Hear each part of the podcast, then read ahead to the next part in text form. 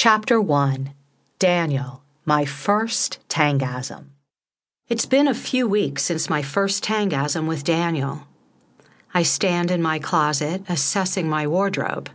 I want to look hot and sexy, but not slutty. My choices are limited lots of business attire, casual clothes, and yoga wear, with a few cocktail dresses mixed in. The dresses are all at least 10 years old and inappropriately short for a middle aged, perimenopausal woman. Time to invest in a whole new wardrobe. I settle on a flowing, low cut top and a pair of skin tight jeggings. It's a thing now leggings that look like jeans. I have two pairs of shoes to choose from, both old and stretched out. A pair of salsa practice shoes from back in the day and a pair of hand me downs from Zhenya. This is going to be an expensive addiction. Between a new tango wardrobe and made for tango only shoes at 200 bucks a pop. I take extra time with my makeup, apply a triple coat of mascara to my lashes, outline my mouth, and shine my lips to a full pout. I check myself out. Not bad for 48. I give my hair a final fluff, blow a kiss to the mirror, and head out.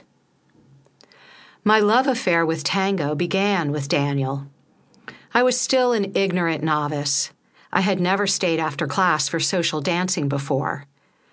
My teacher, a dishy Ukrainian Jewess, if there ever was one, kept encouraging me. Alexis, she said, the only way to get good at tango is to practice. But I felt insecure and intimidated. I don't know, Zhenya, I said.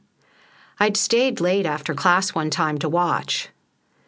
A group of experienced dancers frequented the milonga that followed class at this unlikely hotel bar near the Burbank airport. My corner seat by the DJ gave me an excellent vantage point to observe the ladies' footwork. It looked way beyond my meager technique. I'm not really good enough yet, I said. What if I can't follow their lead? What if I start back leading again? What if I make a fool of myself on the dance floor?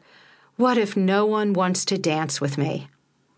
I'm transported back to junior high when my overriding concern was how to get boys to like me. Maybe next week, I said. Not one to give up, Zhenya suggested I take some private classes. I quickly improved. Back at the bar a few weeks later, I still felt tentative and uncomfortable. What the hell, I thought. If I want to get good at this, I'm going to have to bite the bullet and put myself out there. Class ended. I stayed. Marco invited me to dance. He was one of my favorite partners from class. We had a good chemistry together, despite our height difference. He at six feet, me at five foot four. I liked Marco. He was kind and funny. I felt safe with him. He led me onto the dance floor. I was nervous, unsure. Relax, Marco said, and pulled me close. It was early still. There were only a few couples on the dance floor. Some, like us, who had stayed after class, and some early arrivals for the social dancing. His hand felt warm and comforting on my back. Just listen to the music and let me lead you. I took a deep breath and tried to relax. I focused on feeling our connection and tried to sense his intention from his chest the way Zhenya taught me. It worked. I was doing it, following him. Marco made it easy for me. He kept the steps basic, led me into a sequence we'd learned in class. I made it through the entire four song set of the Tanda with only a few stumbles. Marco led me off the dance floor back to my stool near Zhenya's check in table. See, that wasn't so bad, was it? she said. No, I managed with Marco's help, I said and squeezed his hand. Thank you for being so patient and kind, Marco. Marco squeezed my hand back and gave me a kiss on the cheek. No problem, Alexis, he said. You'll be a great dancer one day. Just keep practicing. More people had begun to trickle in now that class was over. The next tanda started up, a Nuevo Tango set. I like Nuevo Tango best, much more than traditional tango music.